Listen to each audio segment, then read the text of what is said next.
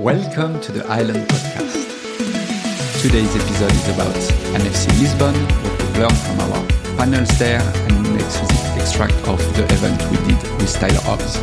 Enjoy! So, good morning, Sebastian. Hello, hello. We're here in Lisbon at the Bronze Avenue Hotel after two days of uh, the NFC uh, Summit.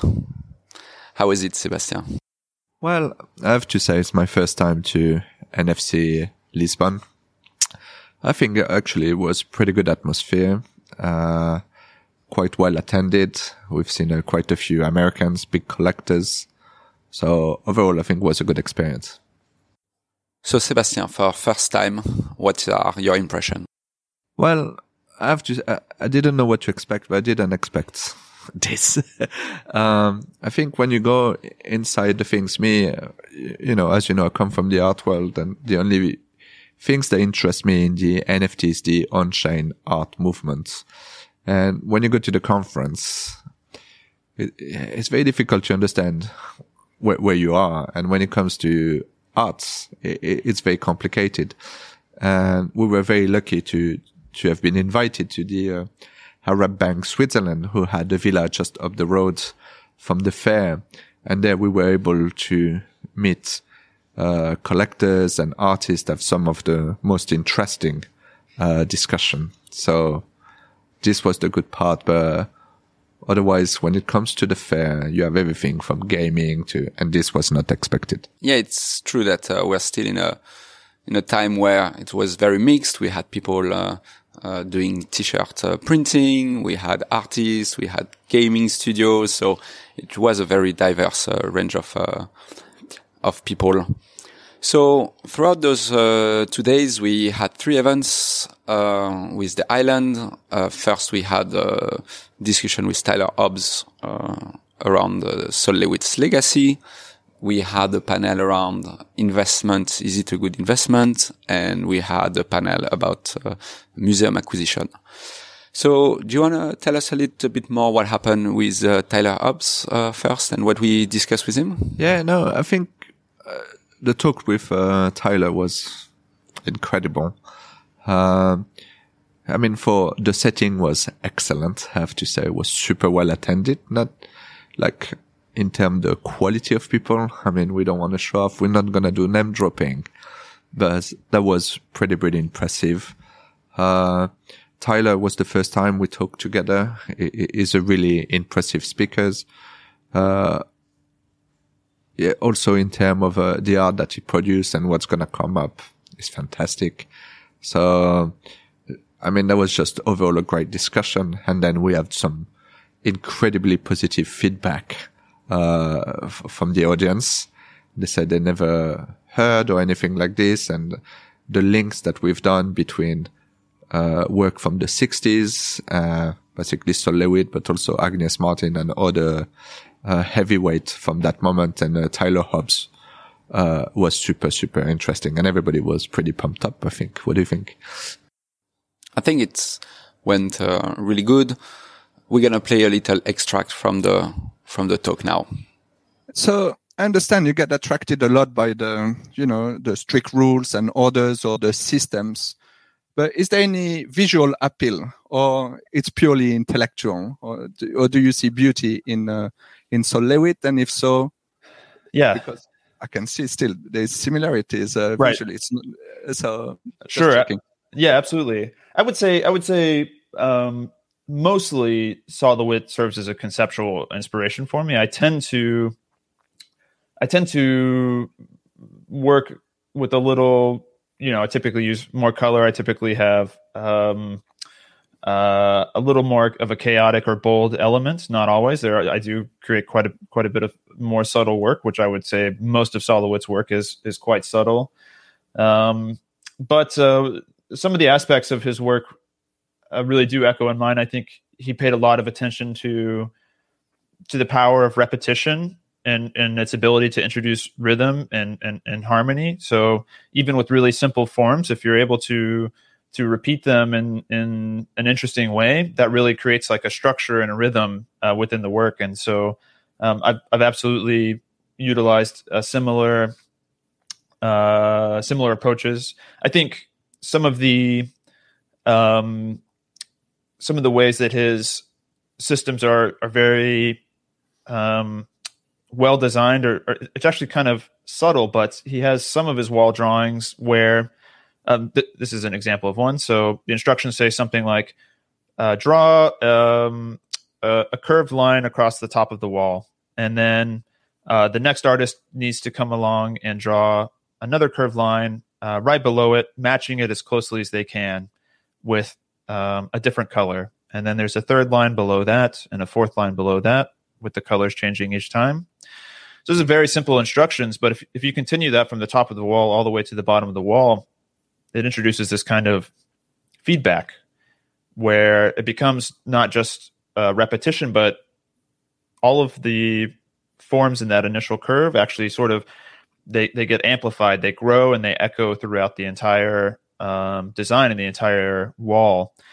And so it's a very clever process and system because it actually allows for um, this really unexpected element to to emerge naturally just by following a really simple rule set and that's the kind of um, really special outcome that that i look for in generative art um, I, i'm able to work with you know much more uh, powerful tools in, in, in, a certain way and so i'm able to to kind of take that a lot further. But i think um, Sol LeWitt was really good at finding those very very simple clear ways to to capture some of that magic.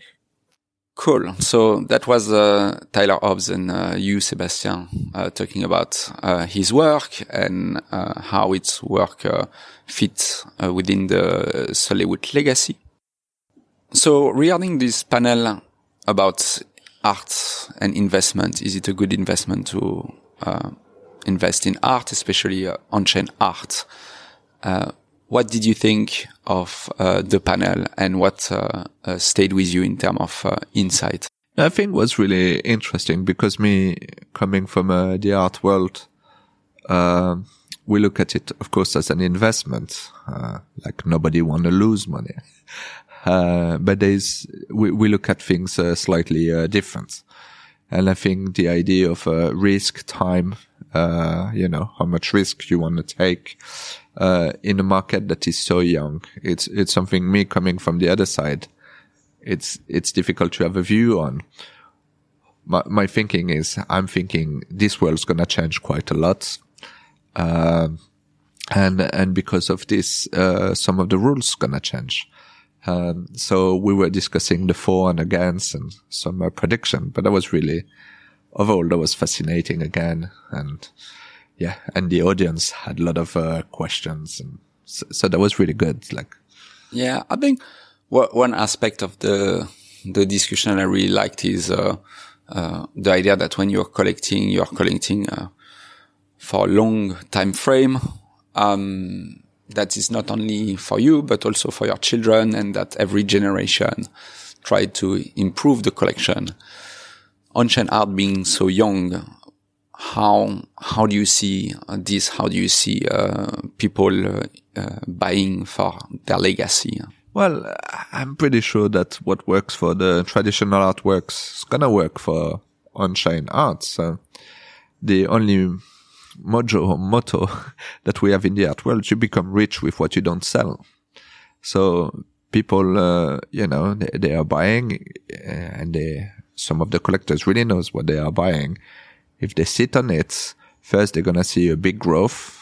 Then they're gonna see that things gonna come down, maybe even uh, gonna go down a bit. And then after a long time, things gonna shoot up to expectation they didn't have.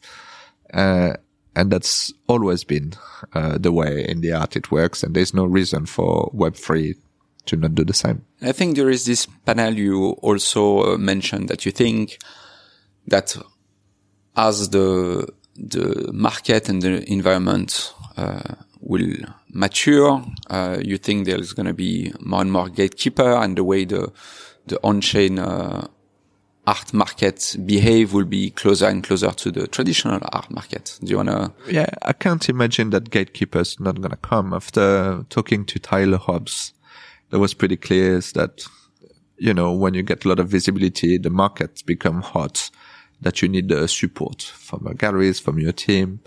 And, and you as an artist, you, you're not necessarily interested by people keeping flipping your work. It, it put your market at risk. And so in the future, I mean, it's always the same game in order to, to, to have a, you, you need access and to have access to the big pieces.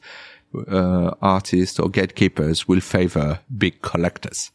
And what is a big collector is not someone with a lot of artwork. It's with someone that we know is going to hold the work uh, together and have a collection that makes sense. And and this, I can't imagine that it's not going to happen uh, with some of the best artists and the best work out there. Would you recommend for collectors to buy less but hold on to their good rather than buy a lot. Yeah, no, definitely. I mean, look, yesterday I was talking with a collector and he had two wallets. One that is going to hold on it forever and one that is going to keep trading. So it's not necessarily works that he likes, but if he sees an opportunity to make money, that's fine. Uh, so this might be a p- particularity of, of, uh, the Web3 community uh, things that we don't really see in the traditional art world.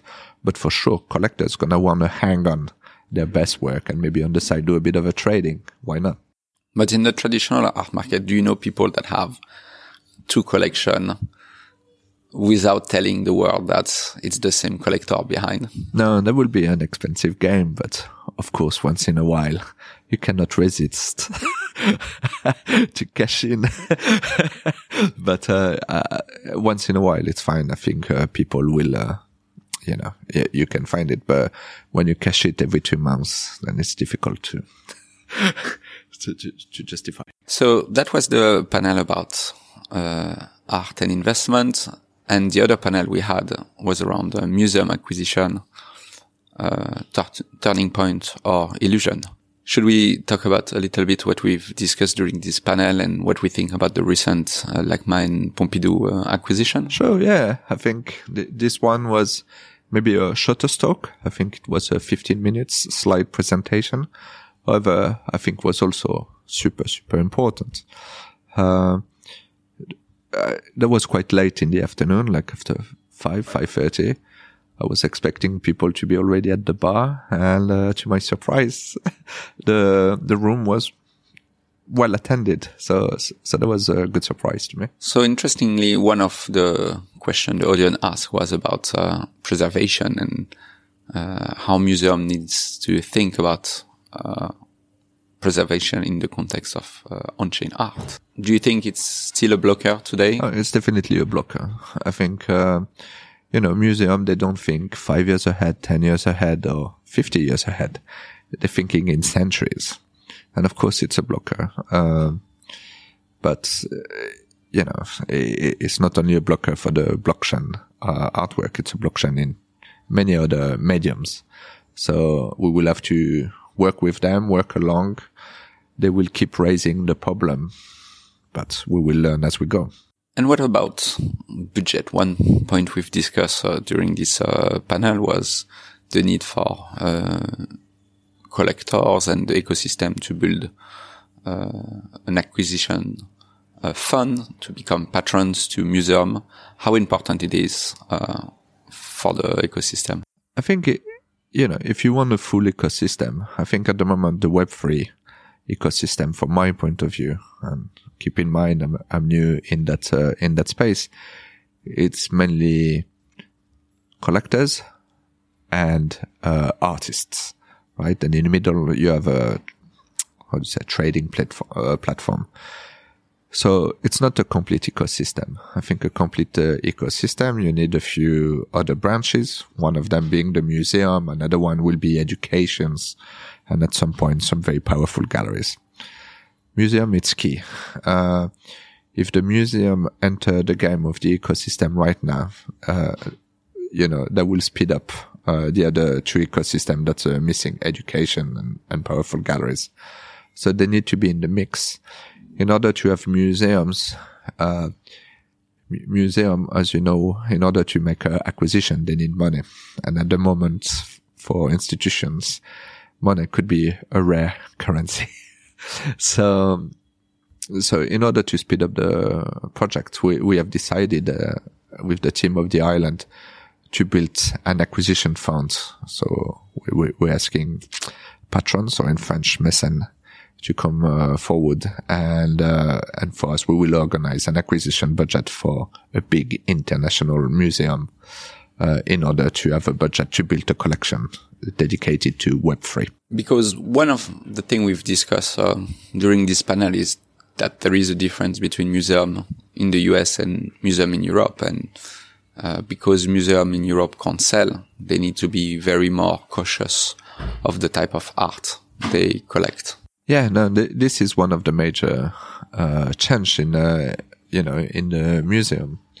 Uh, the the real word is deaccession. So basically, in Europe, uh, acquisition made by a European museum uh, have to be in the in the collection forever, and they cannot get rid of it.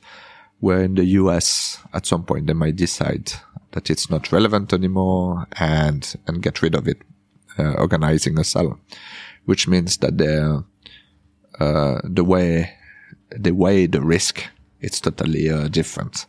Um, so American museum can be a lot more adventurous, where European museum are a lot more cautious and careful in uh, what goes inside the collection or not.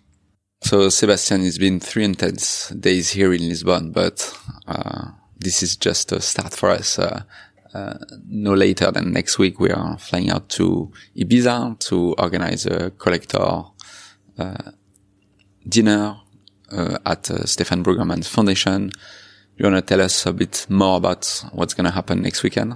Yeah, I mean, of course, super, super excited to be uh, in Ibiza on the island somehow.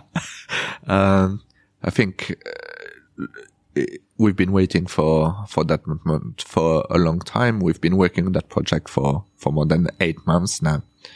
Uh, we are super, super happy with the result of, of, uh, of the artwork and the collection. The artist is delighted and we managed to bring some of the most important people, not only in the Web3 community, but from the art world, uh, to that dinner, uh, museum people included. So I can't wait. It's a lot of pressure. It's going to be a big reveal. Uh, at the moment, only to these uh, few people. And, uh, yeah, can't wait for it. And it's going to be, of course, a great party. Amazing. So I guess I say see you next week in Ibiza for another episode. Definitely. Don't forget your swim short. Thank you, Sebastian. Thank you.